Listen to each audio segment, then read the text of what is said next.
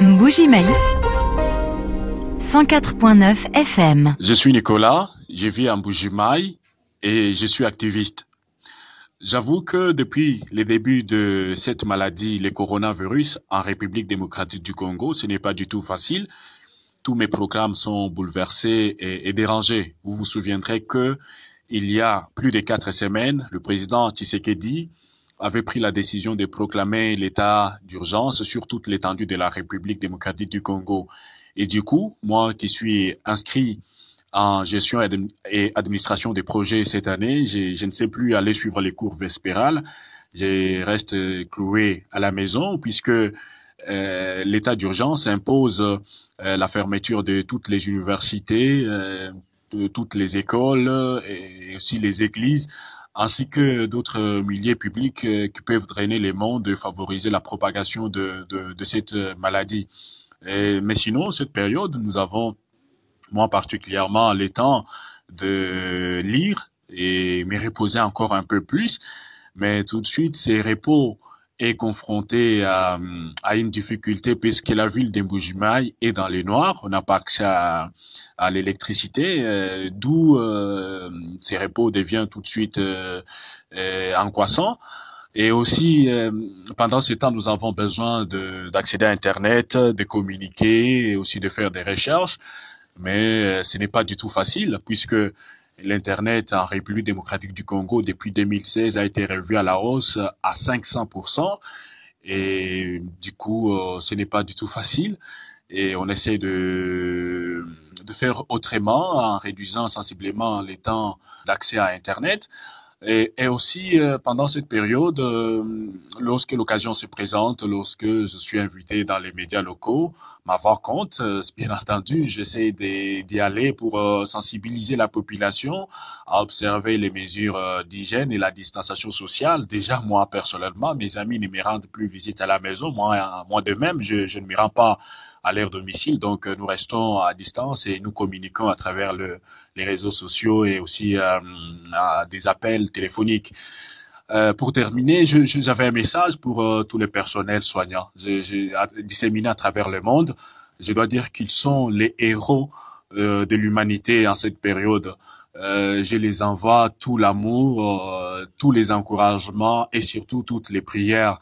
J'ose croire que nous allons tous dans l'unité vaincre cette maladie. Elle sera bientôt derrière nous et les travaux qu'ils sont en train de faire est vraiment remarquable. Ils sauvent des vies. Ils sont vraiment nos héros. tous les encouragements et toutes nos prières. Niamey. 96.2 FM. Bonsoir, salam alaikum. Je suis Mohamed Ewangé Didan.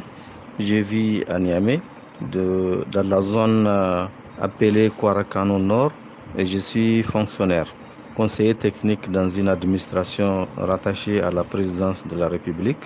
Je suis confiné depuis plus d'un mois suite aux directives euh, édictées par euh, notre gouvernement dans le cadre de la lutte contre le Covid-19. Depuis donc plus d'un mois, je ne pars plus au bureau. Euh, tout mon agenda professionnel a, été chamboulé, euh, que ce soit au niveau national euh, ou au niveau international, parce que je suis quelqu'un qui voyage beaucoup à l'extérieur de mon pays, à l'extérieur du continent africain, pour apporter ma modeste contribution aux différents mécanismes et discussions qui se passent au niveau international sur différentes questions multilatérales. Euh, je suis donc confiné à la maison, chose que je n'ai pas l'habitude de, vivre depuis euh, que je suis devenu homme libre. C'est très compliqué d'organiser sa vie à, la maison avec euh, les enfants, avec toutes les personnes qui vivent chez moi. Donc j'essaye au maximum de respecter les mesures telles qu'elles ont été édictées, les mesures d'hygiène, les mesures barrières comme on les appelle. Euh, je puis vous dire que c'est très contraignant. Ça nous limite beaucoup dans nos libertés quotidiennes, y compris chez nous à la maison. Moi, personnellement, ça m'a beaucoup euh, euh, impacté. Parfois, euh, mes propres enfants, ils vont dehors dans la rue. Quand ils reviennent et que je les oblige à, se laver les mains, ça devient compliqué. Quand. Ça devient difficile à appliquer même à la maison. Mais c'est des difficultés qu'on intègre, qu'on est obligé d'intégrer. Tout ce qu'on peut souhaiter aujourd'hui est que ces mesures puissent être levées le plus vite possible pour que nous puissions retrouver notre vie normale telle qu'on la connaissait. Euh, mais pour l'instant, on, les respecte, ces consignes. Et c'est des consignes qui sont quand même contraignantes. À la fin, je voulais dire un bonjour à toutes les équipes médicales qui se démènent pour mener cette guerre et cette lutte. Je salue particulièrement Dr Tiljat Omar, qui est médecin généraliste. Merci. RFI à Abidjan, 97.6 FM. Je m'appelle Delphine, je réside à Abidjan depuis à peine un mois.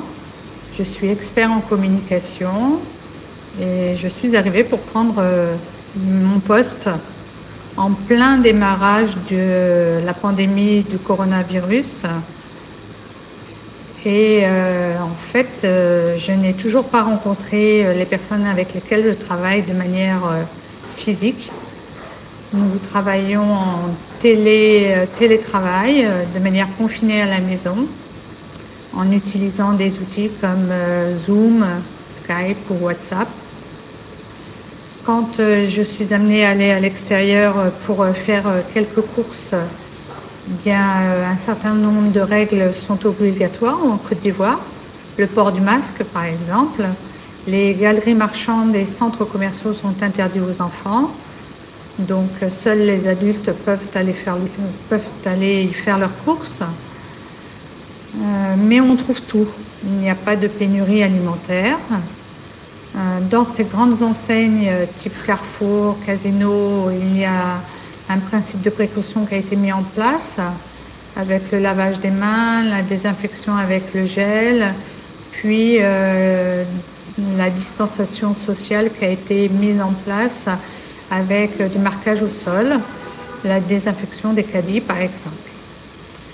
En journée, euh, ben, je vois pas trop le temps passer parce que moi je travaille. C'est plutôt le soir, avec euh, l'arrivée au-delà du confinement, mais euh, du couvre-feu, qui démarre à 21h, qui s'arrête à 5h du matin. En Côte d'Ivoire, comme dans beaucoup de pays d'Afrique, tous les restaurants et tous les lieux de vie euh, sont fermés et sont, ne sont pas prêts de rouvrir.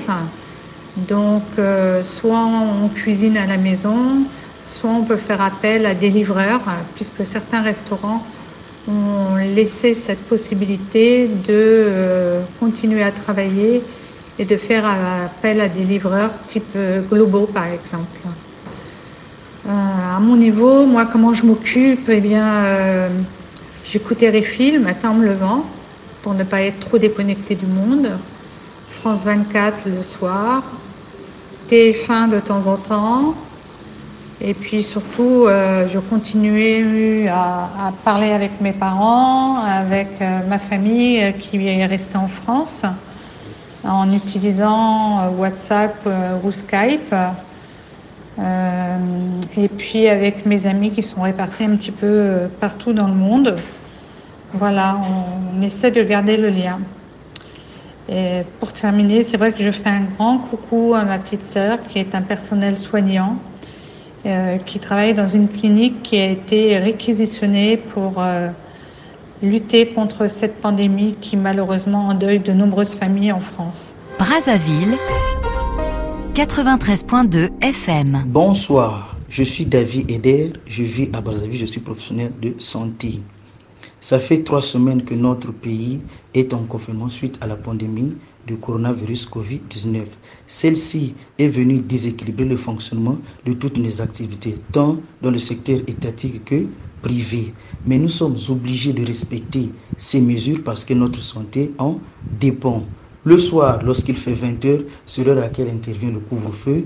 Tous les Congolais, y compris moi-même, nous sommes obligés de rester à la maison, d'obéir à cette mesure parce que c'est une exigence, ça fait partie des gestes que nous devons respecter pour couper cette chaîne de contamination elle prend fin, elle prend fin à 5 heures du matin. C'est du nouveau pour nous. Et cela pose un peu quelques problèmes, mais je commence à constater que les Brazzaville commencent à s'adapter avec cette nouvelle vie. Le président de la République l'avait même dit que ça serait plus comme avant et nous sommes obligés d'y accélérer parce que ça fait plus de trois semaines que nous sommes dedans. Ça change progressivement. Les contraintes que nous rencontrons souvent, c'est que hier, on pouvait voir les amis, on pouvait se déplacer, on pouvait aller là où nous voulons rencontrer les membres de la famille. Mais de nos jours, nous sommes obligés, pas forcément de les appeler, on peut plus le voir, mais cela nous affecte un peu plus. Mais nous nous disons que c'est temporaire et cela va passer. Pour ce que nous avons constaté comme avantage dans le domaine social, l'exonération des factures d'eau et d'électricité pendant tout le mois de confinement. Et il y a des mesures sociales que nous avons, nous, avons vu que le gouvernement a prises concernant tout ce qui est les familles vulnérables. Les activités que nous menons le soir quand nous arrivons, nous revenons du boulot, nous sommes fatigués, nous sommes obligés de nous reposer, de revoir un peu, d'être devant notre poste de pour s'informer un peu de ce qui se passe à travers le monde et ce qui se passe dans notre pays à travers le journal en langue Kituba et Lingala. Et cela nous essaie un peu de fortifier c'est un peu de jouer à l'internet, au jeu, c'est un peu de naviguer, de passer des coups de fil euh, avec euh, les amis, c'est un peu de créer un peu l'ambiance à la maison avec la famille. Mais tout cela semble un peu peut-être pour nous enlever l'anxiété qu'on a, tout ce qu'on a comme piscose. On s'est dit peut-être la maladie va peut-être nous atteindre quand nous voyons pas la télé, comment ça se passe dans les autres pays. C'est simple nous affecter, mais cette ambiance familiale, lorsque nous retrouvons à la maison, nous fait quand même du bien comme activité que nous menons. Les avantages, comme nous l'avons déjà dit, et tout ce qui se passe, on essaie un peu de voir cette piscose et essaie un peu de raconter aux amis, de les appeler, les malades, de les fortifier sur le travail que nous faisons. Mais les Congolais semblent être un peu, pour une franche, être incrédules. Pour les salutations, j'essaie un peu de saluer mes deux amis collaborateurs, Lambert Bifeni et André Dianga. Dakar, 92 FM. Bonjour, je suis Lamine Ba, je vis à Dakar et je suis journaliste. Je suis rédacteur en chef Afrique de l'Ouest francophone de la plateforme Musique in Africa. Dès les premiers cas sur le continent, il y a plus d'un mois maintenant, nous avons décidé à Musique in Africa d'aller euh, en télétravail. Ma journée d'auto-confiné commence donc euh, très tôt, vers 6 heures, par la prière du matin et une longue promenade dans les ruelles encore désertes des quartiers Djilimbaï et Djamalai. J'habite euh, à moins de deux minutes de la mer, mais malheureusement, depuis l'instauration de l'état d'urgence et du couvre-feu au Sénégal, la fréquentation des plages est interdite. J'évite donc d'y aller. C'est très difficile, mais respecter les mesures aussi contraignantes qu'elles soient est primordial pour vaincre le virus dans nos pays. Après ma longue promenade, unique sortie depuis mon auto-confinement, débute ma journée de travail qui s'étend de 9h à 17h. La journée est généralement ponctuée par les leçons et les exercices de mon fils à qui je fais la classe à la maison, depuis que les écoles sont également fermées dans le pays. Euh, il faut dire que toute la journée, j'ai la radio allumée pour me tenir informé à côté des réseaux sociaux qui charrient de nombreuses actus sur le Covid-19. Avec les JT nationaux à la télé, je me tiens informé donc durant toute la journée des développements les plus récents sur le coronavirus dans mon pays et en Afrique. Le soir, après le dîner, généralement nous nous retrouvons en famille dans le salon, avec de la musique. Depuis trois jours, nous sommes connectés sur les lives de Yusundur qui offre chaque soir de magnifiques concerts depuis euh, chez lui. Avec mon autoconfinement, je me couche un peu plus tard que d'habitude. Mes journées se terminent parfois avec un livre, parfois sur Netflix mais la radio est toujours là, allumée, distillant en sourdine de la bonne musique. Je voudrais terminer euh, en saluant l'engagement d'un jeune Sénégalais, Ati Diallo. Ati Diallo habite dans la banlieue dakaroise, Yumbel, un quartier difficile, mais grâce à Ati et à des jeunes très engagés, les populations de ce quartier parviennent à disposer de gel et de masques tous mes encouragements donc à lui et à tous les jeunes Sénégalais qui s'engagent socialement dans ces quartiers où la vie est devenue encore plus dure depuis que la pandémie est là.